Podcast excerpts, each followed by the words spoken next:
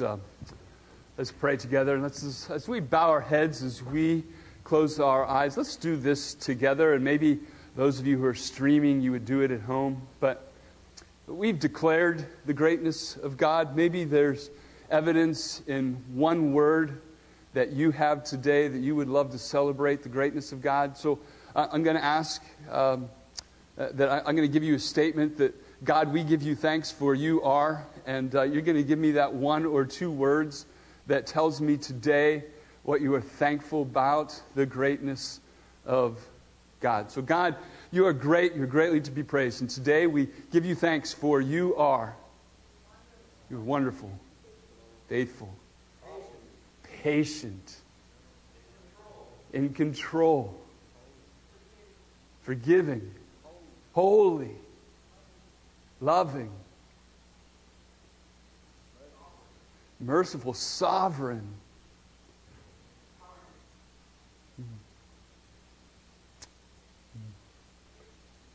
Amen. And God, hear your people. Hear us as we give praise for the reality of who you are in our lives that is reflected in the things that you do in our lives. God, we are a grateful people. As a grateful people, as we recognize your holiness, as we recognize your sovereignty, as we recognize your mercy and your grace, your faithfulness, God, it, it compels us to come not only to worship you, but to fall at your feet with the things in our lives that burden us, that, the things that we carry, the heartaches for ourselves or for the reality of those around us. So, God, as you hear our praises, uh, even in our own silent ways, God, today, hear our requests, hear our petitions before you. People of God, just to take a moment. You all have people in your lives, and maybe it's you, that you just need to surrender before Jesus today. So, just in silence, to pray for those people in your lives that need a touch of that faithfulness of God, that sovereignty of God, that mercy of God in their lives.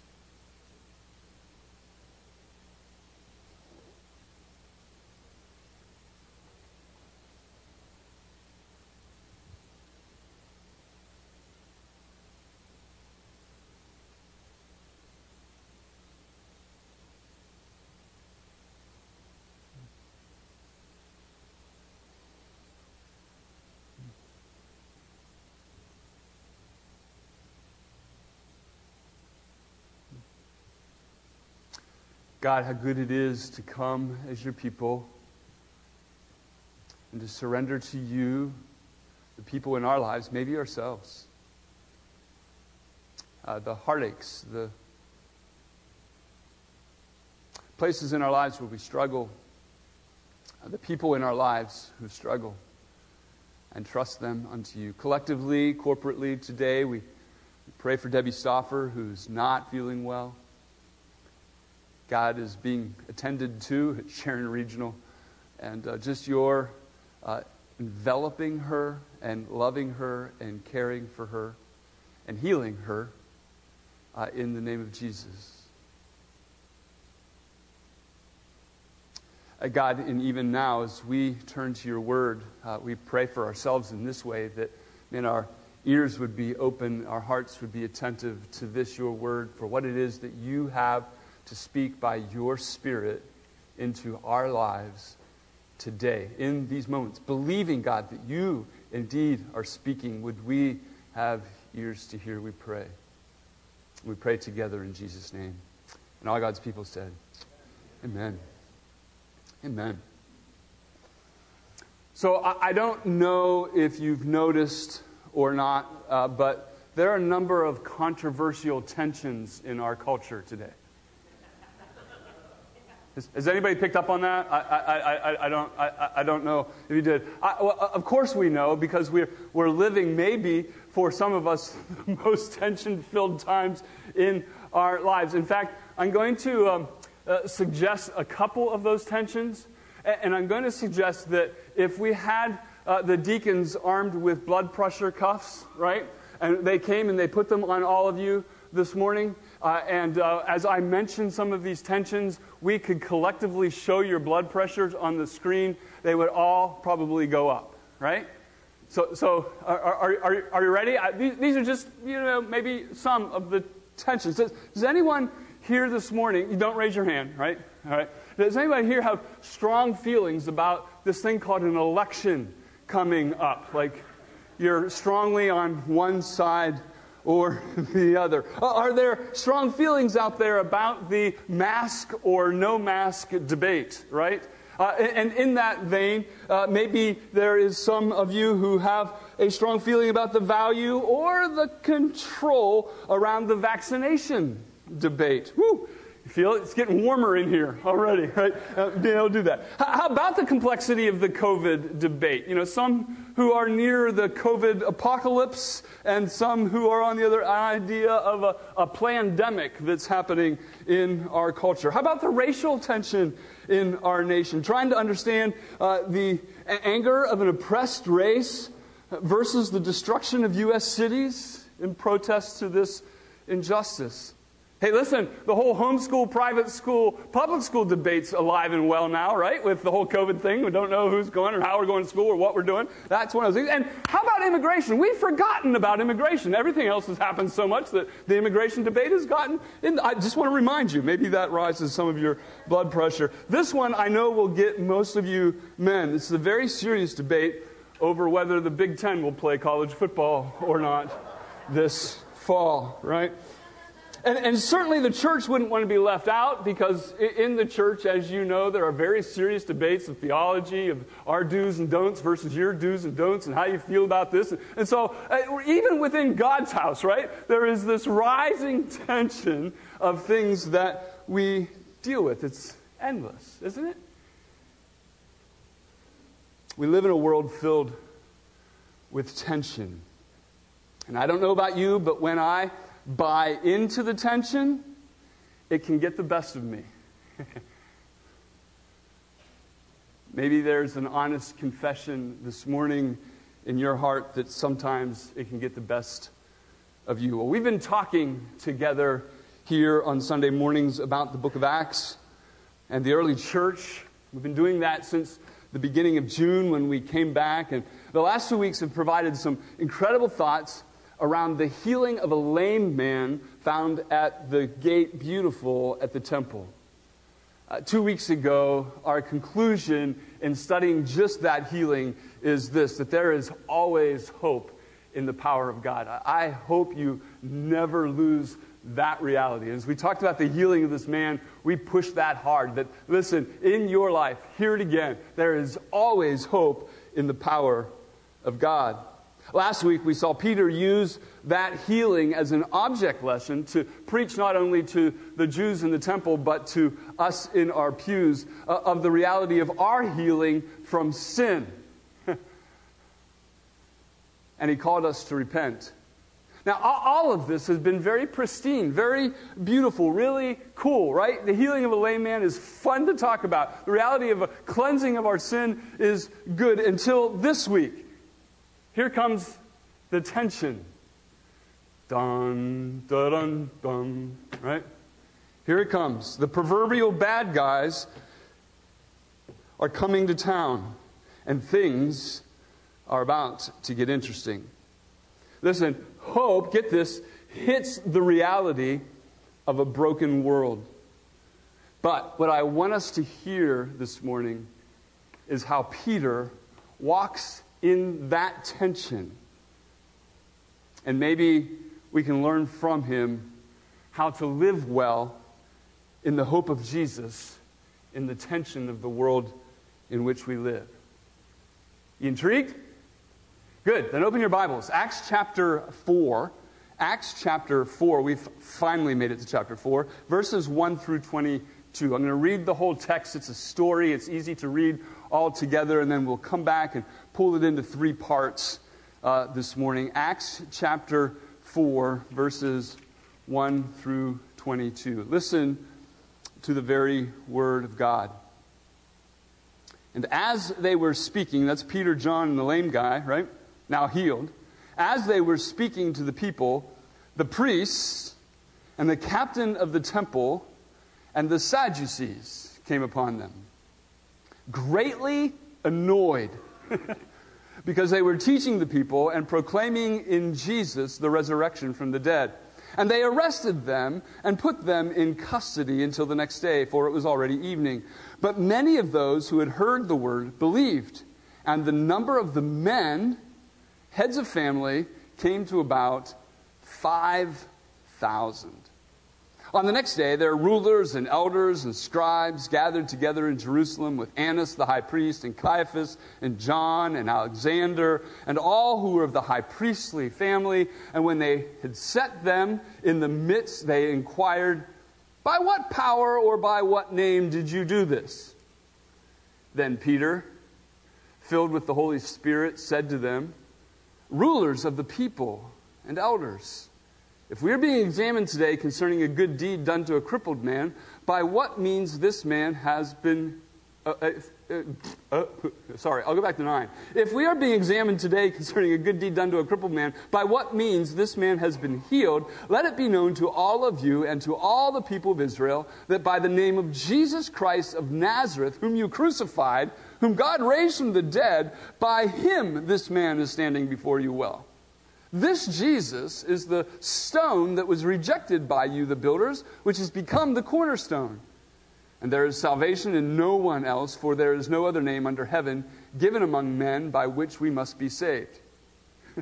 now, when they saw the boldness of Peter and John and perceived that they were uneducated common men, they were astonished. And they recognized that they had been with Jesus. But seeing the man who was healed standing beside them, they had nothing to say in opposition. But when they had commanded them to leave the council, they conferred with one another, saying, What shall we do with these men? For that a notable sign has been performed through them is evident to all the inhabitants of Jerusalem, and we cannot deny it. But in order that it may spread no further among the people, let us warn them to speak no more to anyone in his name. So they called them and charged them not to speak or teach at all in the name of Jesus. But Peter and John answered them, whether it is right in the sight of God to listen to you rather than to God, you must judge. For we cannot but speak of but what we have seen and heard. And when they had further threatened them, they let them go, finding no way to punish them because of the people, for all were praising God for what had happened. For the man on whom this sign of healing was performed was more than 40 years old. May God help us in the understanding of his word. Here's the first thought this morning as we look at the very first part of this, the arrest that happens in these first verses, is that hope in Jesus isn't always pretty. Right? Hope in Jesus isn't always pretty. I, understand what's going on. A lame man has been healed. Prayer gathering was probably, we talked about this last week. How about going into that prayer meeting with the guy that just got healed from being lame since his birth, right? I mean, that was, a, that was a praise gathering, right? That was a cool place, right? Things were happening. And then you're walking out, and now there are people because they've Instagram and texted and done all of that to let them know that this had happened. And everybody is now at the temple. And now there are thousands there to which Peter preaches. Into the picture comes the captain of the temple security along with the priests, and, and a group of men called the Sadducees. Uh, the Sadducees are a group who aligned themselves to get along with the Roman rulers of the day. And, and they found themselves in a slippery slope in which, in order to get along with the Roman rulers of the day, they had to begin to compromise the Word of God. And so they were in this really interesting dilemma of, of where they aligned. And in that dilemma, they were trying to hang on to the Jewish people who would stay there. But what had happened in the midst of that is that these Sadducees had come to a place where they denied that Christ, that Jesus was the Christ, that he was the Messiah. And they had to therefore then deny the resurrection. And that's why they were sad, you see? I need a, I need a drummer for that one, right? right? So, so, so that's who's coming in, right? Verse 2 tells us that they are greatly annoyed. And, and, that's actually pretty good for the Greek, right? There's a, a, prefix on the word that means greatly, like whoa, like big time. And annoyed kind of means, yeah, they were like ticked off. They were greatly annoyed because this uncommon man was teaching the people. Well, that was the job of Jewish leaders, not commoners. And they were proclaiming that Jesus had risen from the dead and that therefore we had this hope of rising from the dead ourselves. Something that had already influenced many, many to believe in Jesus. And quite frankly, I think they are most annoyed that the disciples are being effective. Right? That they're gathering a crowd and they're creating a movement right under the temple noses of the priests and the Sadducees. And because the Sadducees hold power, they have the power to arrest Peter, John, and presumably the man healed from his lameness. And, I don't know that we need to do much convincing uh, uh, of this reality, but we see it in the text. We, we've probably seen it in our lives that a hope in Jesus isn't always pretty. Sometimes our hope in Jesus actually becomes quite messy. Sometimes it might even end you up in jail. That still exists in the 21st century. You do know, right? Maybe not here in the U.S. yet. But in places like North Korea, in places like Afghanistan, in places like Pakistan, the three places in the world where Christians are most persecuted, not only could you end up in prison, but you could end up dead for making known your belief and trust in who Jesus is. The hope of Jesus can get messy. It's not always pretty. We, we obviously don't face that kind of persecution here in the States, but, but many of us have had a situation where our, our hope in Jesus was met with opposition, where things have got messy, where our hope in Jesus has not been met with pristine hallelujah, right, in the midst of our proclamation. Listen, this is never a pulpit where you will hear that a life with Jesus will make you rich or healthy. But rather, we will share in the truth that even Jesus has said and shown that a life that puts Jesus first is going to be met with struggle and hardship. Jesus has told us that it's not going to be pretty. In some ways, that was the theme of the TAG conference that we shared in this weekend that there was purpose in the pain.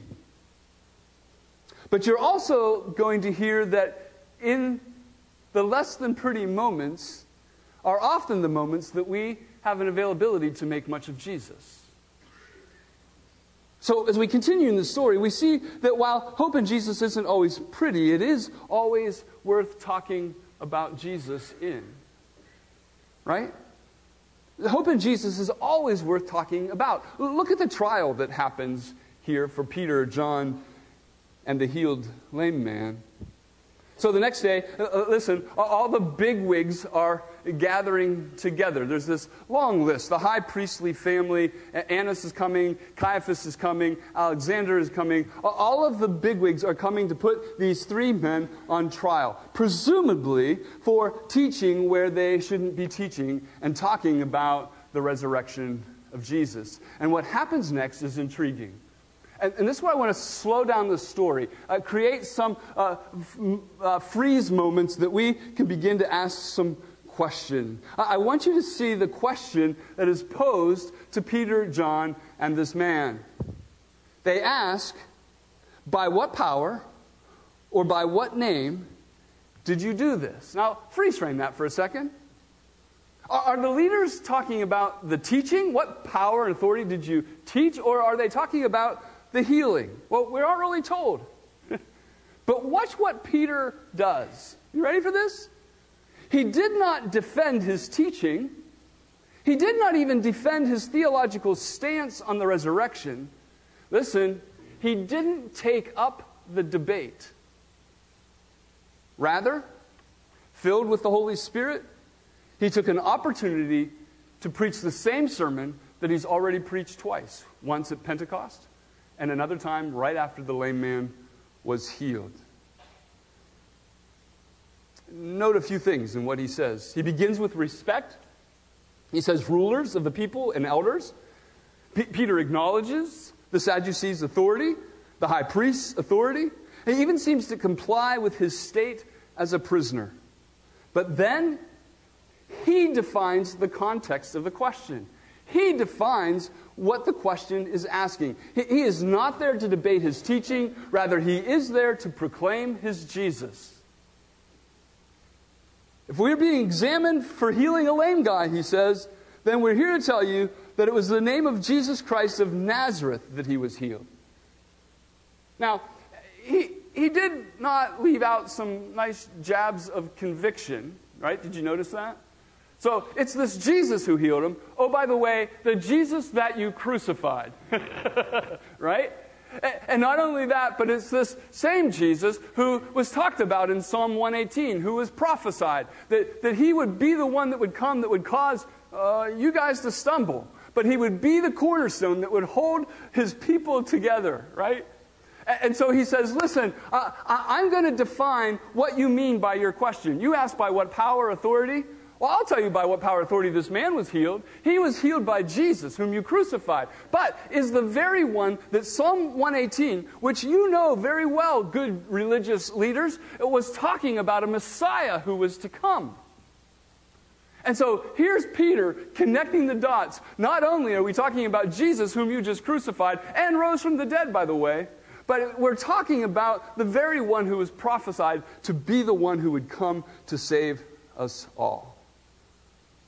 Then, in the middle of the trial, Peter gives the altar call. He calls the organist up, says, Play just as I am. And then he says this There is salvation in no one else. For there is no other name under heaven given by men by which we must be saved. And almost you hear in Peter's intent, and if you'd like to be saved, come forward now. I'd love to pray with you. You can join the 3,000, now 5,000, who have come to believe in Jesus. I love this. Do you see what Peter's doing? Get this. He took an opportunity to defend himself and turned it into an opportunity to talk about Jesus. In the tension of the life, in the tension of the culture, he didn't enter into the tension to defend himself. Rather, he took the opportunity to talk about Jesus. There are so many very cool parallels with this conversation in the, in the writing of 1 Peter. But I want you to just hear one of those today. If you have your Bibles maybe still opened, flip back to 1 Peter 3. It'll be on the screen as well. But in 1 Peter 3, starting in verse 13, uh, Peter writes. So this is Peter later on, right? Writing to the church. He says, Now, who is there to harm you if you are zealous for what is good? But even if you should suffer for righteousness' sake, you will be blessed. Have no fear of them, nor be troubled. But in your hearts, honor Christ the Lord as holy, always being prepared to make a defense to anyone who asks you for a reason for the hope that is in you. Yet do it with gentleness and respect having a good conscience, so that when you are slandered, those who revile your good behavior in Christ may be put to shame. For it is better to suffer for doing good, if that should be God's will, than for doing evil. I want you to see in particular here in these verses that Peter writes, I think he's exemplifying in our text, that we are always to be ready to defend what? Ourselves? Our positions, our beliefs. No, we're always to be ready to defend the hope that is in us. Here's something our hope is not in winning our argument. Our hope is not even in who wins the election. Ooh. Matthew, we might both be fired by next week. I don't know. Our, our hope is not in defending our personal beliefs about COVID. Our, our, our hope is not even, this is a radical thought, our hope is not even in college football. Our hope is in Jesus and Jesus alone. Peter did not have to defend his right to preach in the temple or his right to preach Jesus crucified and resurrected. This thing was not about him, but rather it is his privilege to take this moment to make much of Jesus. I want you to hear today that there is a great deal of difference between winning and witnessing. There's a great deal of difference between winning and witnessing. And I think Peter here is a key example of what it means to focus on witness over winning. The, the, the, goal of winning is to prove your point. But the goal of witness is to have others see Jesus. Winning brings division because winning means there's always going to be a.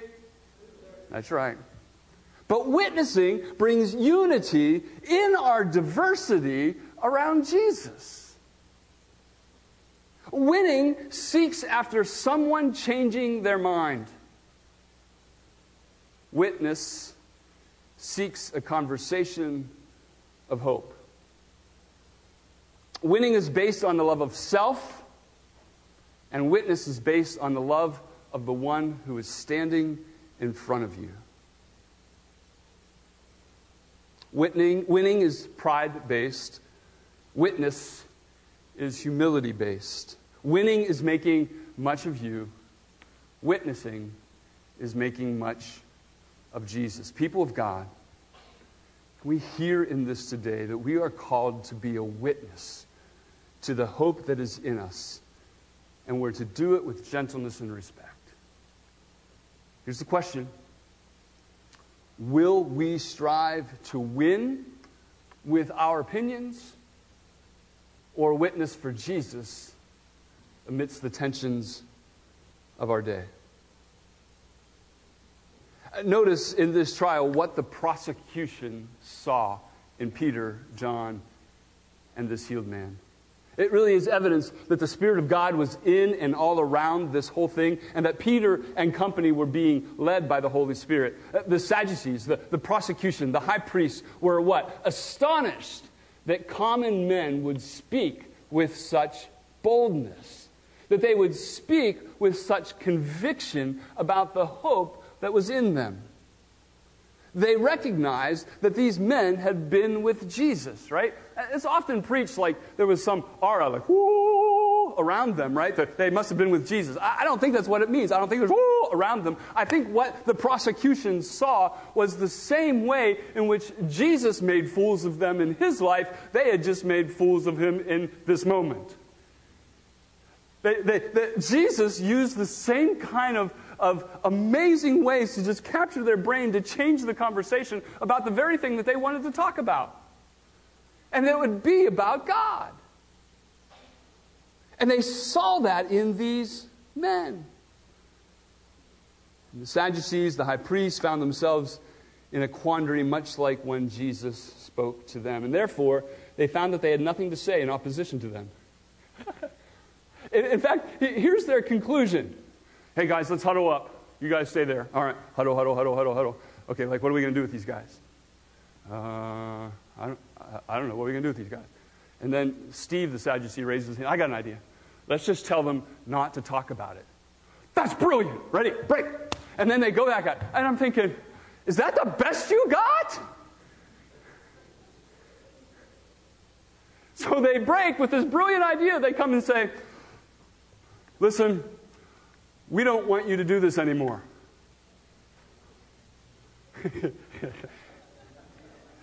to which Peter and John, it says they both said it. I don't know if they said it in unison. I don't know if they said it in, tan- I don't know what they did, but they, they, they said this. You know what they said?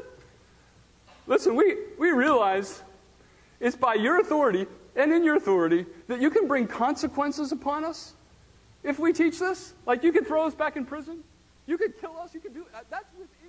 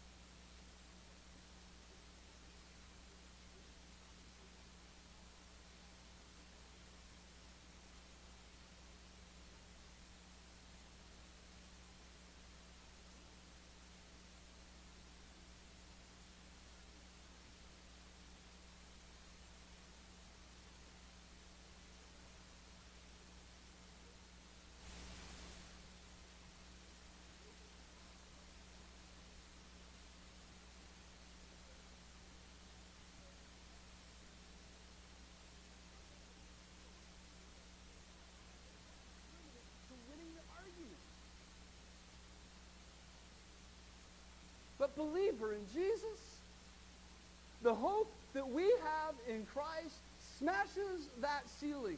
So while there is good in being a part of a gentle discussion about presenting Jesus as the ultimate hope of every tension in life. Bottom line, this world needs to hear about the hope of Jesus, and the platform for doing so may never be better. So seize the day. Seize the day. Listen, don't run from the tensions, but filled with the Holy Spirit, enter the tensions to talk about Jesus.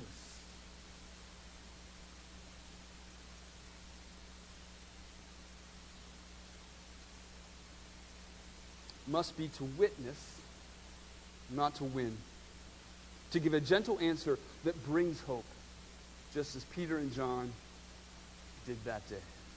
I know that some of you have been following the situation that I talked about a few weeks ago in a movement of churches in California led by John MacArthur and Grace Church, uh, where the government initially told the church that they weren't allowed to sing, and then they were told that they weren't allowed to have church, and some um, have followed Grace Church, which is a large church in Southern California, and they've arisen to say that they know and accept the consequences of not abiding by the law, but they are going to meet and they're going to sing.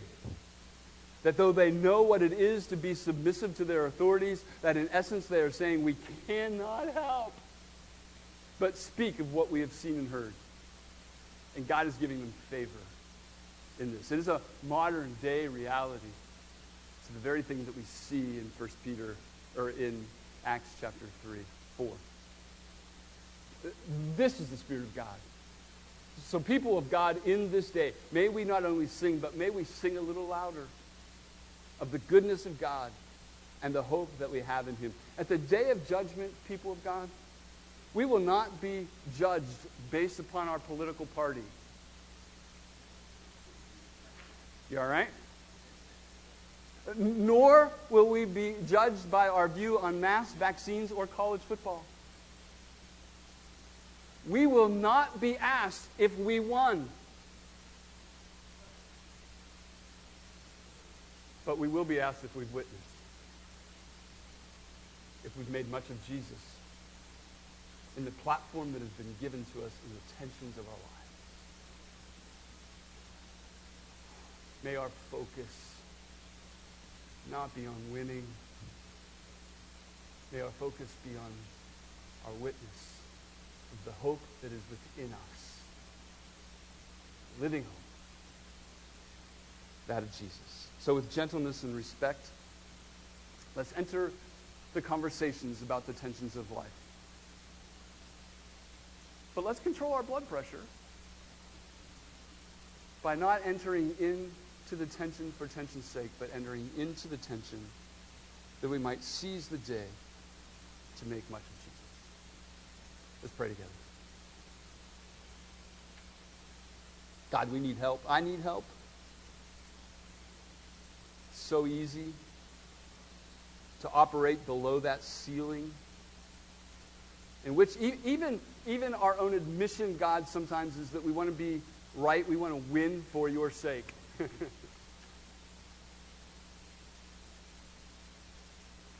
it's not winning. God, may we, as your people, enter the tensions of this culture, of this world, with gentleness and respect, that we might make much of you, that we might point to you, and that indeed today, I mean, like literally today, on myself, on us as a church, on us as a people, that you would place upon us that same spirit that filled Peter that day. That we would be filled with that spirit to make much of you. That we might sing, might even sing a little louder. And that our declaration, our song might be that of saying, Hallelujah. You are indeed our hope. May that be and may it be for your glory, I pray. In Jesus' name. Amen. Will you